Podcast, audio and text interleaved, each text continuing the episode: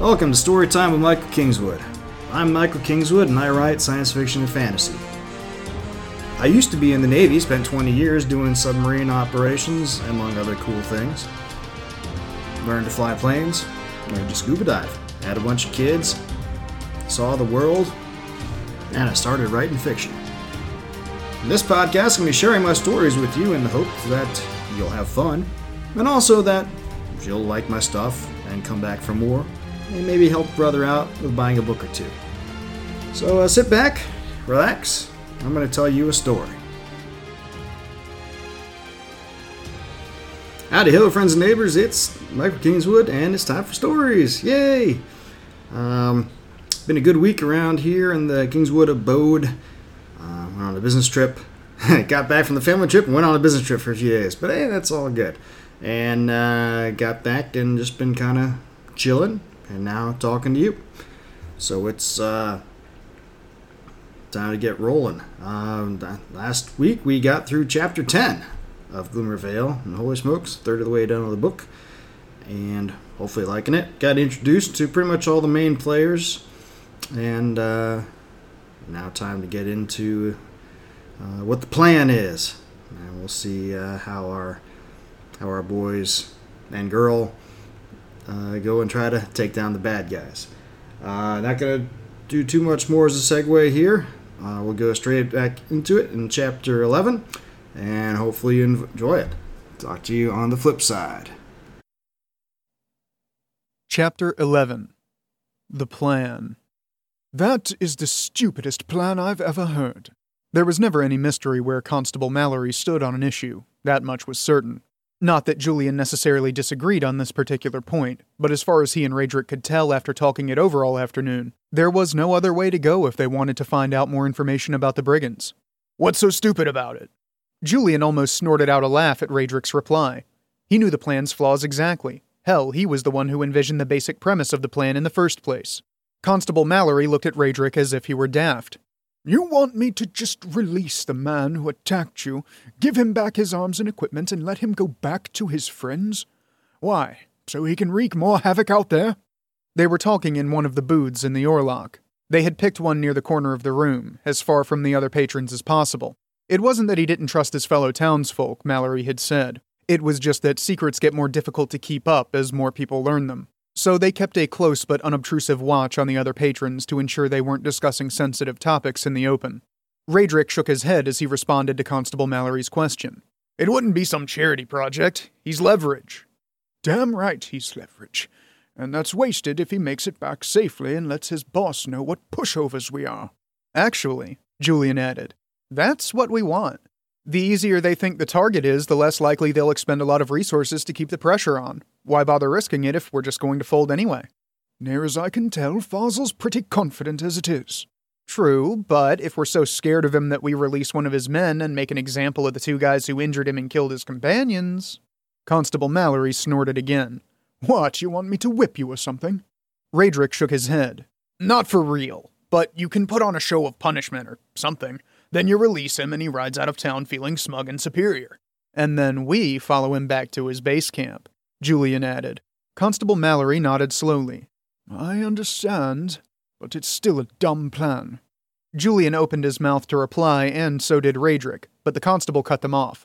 There are too many things that can go wrong, and then we'll be without a prisoner, and Fazel will think we're cowardly and incompetent. So what would you do with him? asked Radric. Have a nice show trial and then hang him. Leave his head on a pike where Fazel's sure to find him and negotiate from a position of perceived strength. Now that was stupid. If you consider Fazel riding into town with his whole gang in a towering fury to be negotiating from a position of strength, who am I to dissuade you? Constable Mallory looked taken aback for a moment. Then he flushed and nodded, the wind leaving his sails noticeably. Hmm, maybe that wouldn't be the best idea after all. So we're a go then. When are you going to release him? The constable sighed and shook his head. Tomorrow, I suppose. The mayor's not going to like this at all. With that, he slid out of the booth and stood up. He took a step away, then looked back over his shoulder at the two men. This better work. This is just the first move in the game, Lucian. Trust us. Julian had to hand it to him. Radric could be smooth and reassuring when he needed to. Constable Mallory sniffed, but Julian noticed he cracked a smile as he turned again and walked out of the inn. The door swung shut behind the constable, and Radric looked quizzically at Julian. Okay, you want to tell me how we're going to follow this guy across the grassland around here without him or his teammates noticing? I've been thinking about that. I hope so, because I have also, and I'm not coming up with anything. That's what we have Melanie for. Radric's expression was almost comic in its lack of comprehension. Melanie met them shortly before noon the next day on the outskirts of town. She was dressed down from when Julian last saw her. Her dress was simple enough to pass unnoticed in most situations, but a closer look revealed that it was divided for riding and was made from the finest material. It also accentuated her curves in a very pleasing way as she walked toward them. I wouldn't go there if I were you. Julian glanced sideways to see Radric giving him a knowing look. What do you mean? I know that look. She's not someone you want to go down that road with. Yes, yes, we're in business together. That's not what I mean. Julian didn't answer for a short while. He knew exactly what Radric meant, and pretty much agreed. That didn't mean he wanted to admit Radric was right. Finally, as Melanie reached their side, he said, I know. What do you know, Bumpkin? Melanie asked, looking curiously between the two men. Irritation welled up within him. Bumpkin? He almost told her off and to hell with the plan. Almost. Instead, he took a deep breath to calm himself and replied, This is a big risk. If your trick doesn't work, it will as long as you don't screw it up. So you better do exactly what I tell you to. Radric cleared his throat. okay. Are you going to explain what this master plan is now? Julian laughed, both at Radric's words and at the incredulous expression on Melanie's face. Really? You haven't figured it out yet? Radric shook his head. I thought you said he was clever. Melanie quipped to Julian, receiving a shrug in return. Rolling her eyes, she addressed Radric and spoke very slowly. I'm going to use the same spell that I used to get away from the merchant caravan when it was attacked. The spell makes it very difficult for someone to notice a thing unless the person knows exactly what to look for and where to look for it. You're going to make us invisible. She shook her head. That's actually impossible.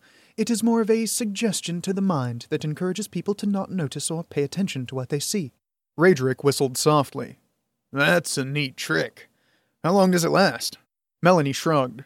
That depends on the spellcaster and what she puts into it, anywhere from a few minutes to several hours.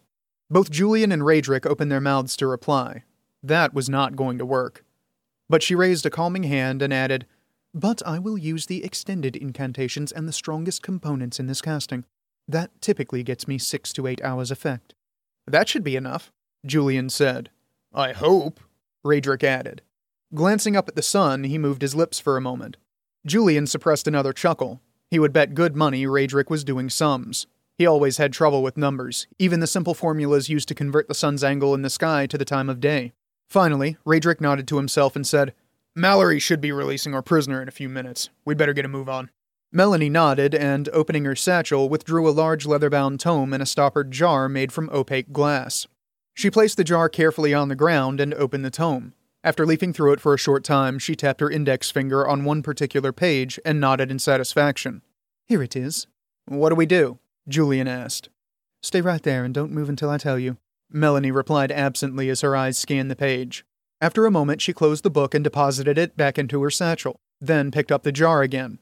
Slowly, carefully, she worked the cork until, with a soft pop, it pulled free. Then she closed her eyes and stood still for a time, the jar pressed to her chest, as she breathed in and out in long, slow breaths. She began chanting softly. It was almost too quiet to hear at first, but quickly her chant became louder until she reached her normal speech level. Then her eyes opened, and she began to move. It was as if she was dancing with an invisible partner. Her feet landed in precisely chosen places as she turned a circle in front of them. Her chanting continued, becoming more rhythmic in time with her footsteps. She turned to circle again, and her voice became louder. As she turned to face the men, one at a time, she reached into the jar and cast part of its contents into the air above their heads and those of their horses. Dust of some sort, sparkling in the sunlight from small reflective pieces that were ingrained into it, puffed around them and gradually settled onto their heads, shoulders, and torsos. Julian had to forcibly restrain the urge to dust himself off. Next to him, it looked like Radric was desperately trying to hold back a sneeze. All at once, Melanie's chanting reached a loud climax. Then she stopped and once again clutched the jar to her chest. It is done, she said in a somber, dramatic tone.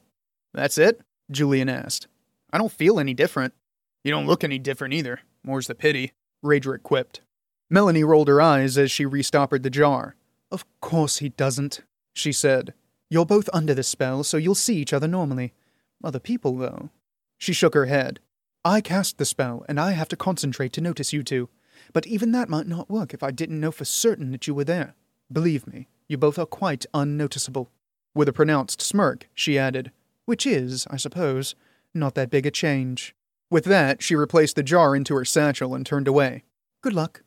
Try not to get killed. I don't know about you, Radric said after she walked out of earshot, but I've never been so inspired. Chapter 12 A Walk in the Grass. A quarter of an hour passed. Julian sat in his saddle next to his friend and tried not to grow impatient. The mayor and Constable Mallory were supposed to have brought the prisoner out by now. Where were they?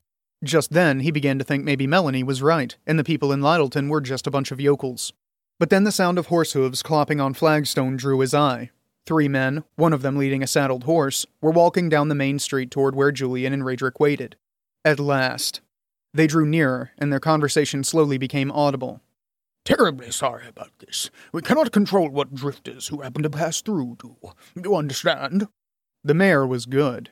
He actually sounded nervous, terrified even. His voice dripped with sycophantic pleading. Julian hoped he was just acting. The brigand wore a deep scowl, but his eyes glittered with contemptuous amusement.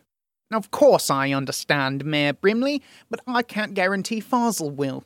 Those two killed some of our brothers, and you gave them shelter here.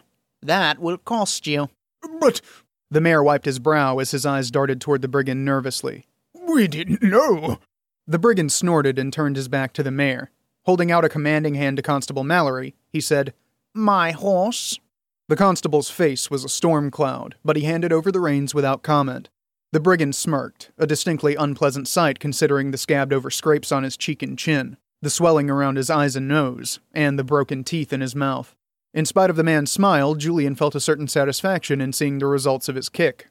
The brigand mounted the horse and adjusted the reins. He took one last look at Mayor Brimley, who bobbed his head and wrung his hands nervously. You will remember to give Farzal our offer. The brigand shrugged. I'll tell him. He'll say no, but I'll tell him. That's all we can ask.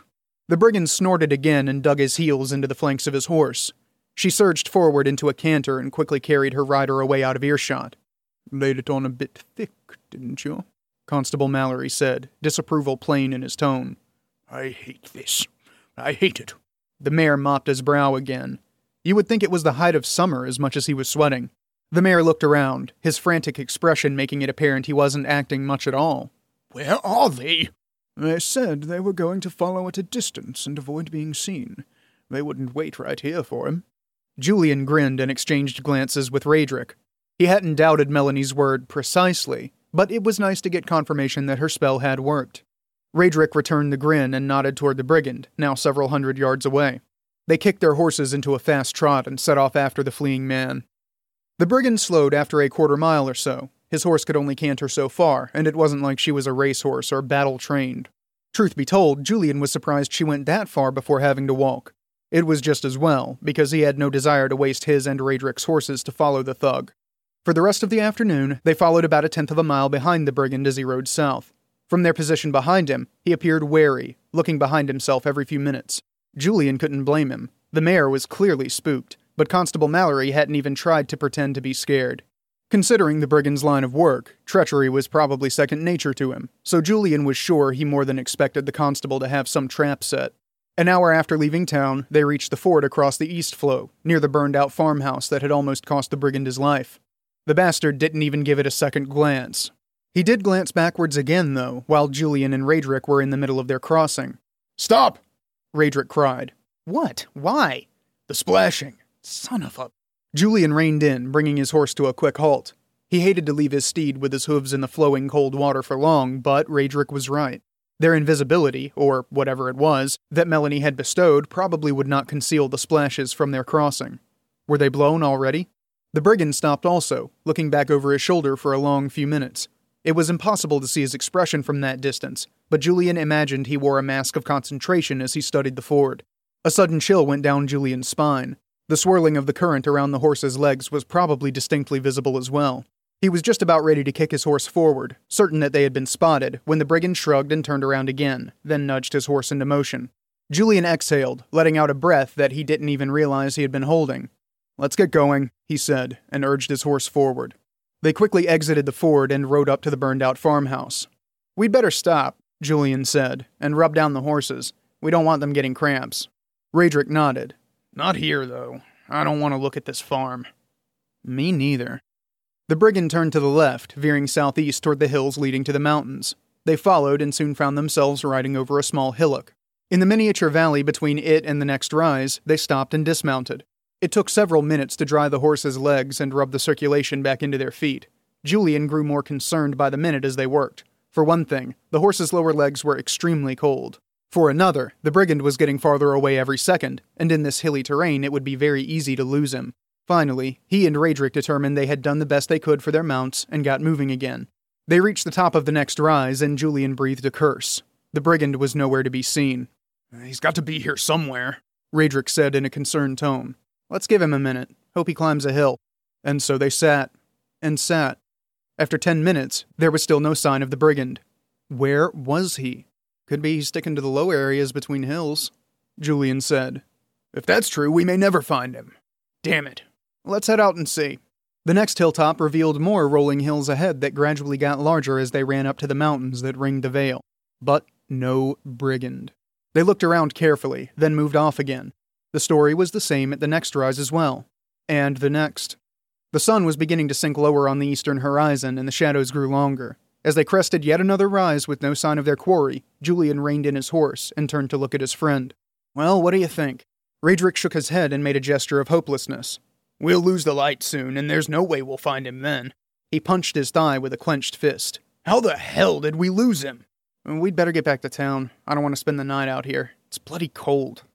Radric let out an extremely colorful curse, but he nodded in agreement.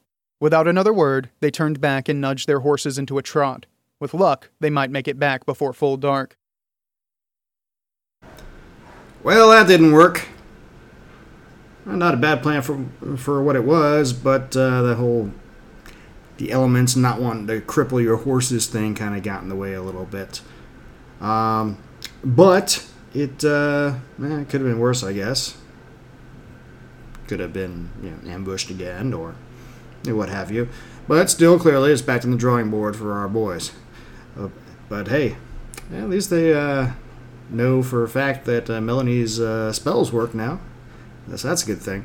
Um, yeah, so we'll just have to see what comes next. Obviously, it's not going to be quite as simple as they thought. But eh, it never is. Wouldn't be a fun story if it was. Uh, so yeah, I'll leave you guys uh, with that for this one. Hopefully you enjoyed it. Uh, as always, you know where to go to uh, get my stuff if you want to do support a brother uh, by picking up a copy of the book or the audiobook. Uh, you go to the website SSN Storytelling is best, or every other bookstore on the planet works from there too. Um, swing back next week. We'll continue on and uh, tell all your friends and neighbors about it. And I'll talk to you next time. In the meantime, don't do anything I wouldn't do.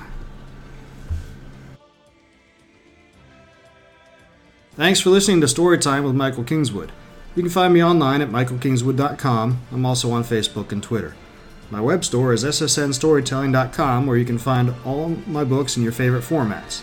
Purchasing through the web store nets me the most profit, but if you prefer, I'm also on Amazon, Barnes & Noble, Kobo, and all the other usual e-tailers. If you want to learn about new releases, sign up for my mailing list through the contact form at my website. I guarantee not to spam you, only send an email when I have some news to share. Storytime with Michael Kingswood is copyright of Michael Kingswood. Intro and outro music copyright Gene Paul Zogby, licensed through stockmusic.net. All rights reserved.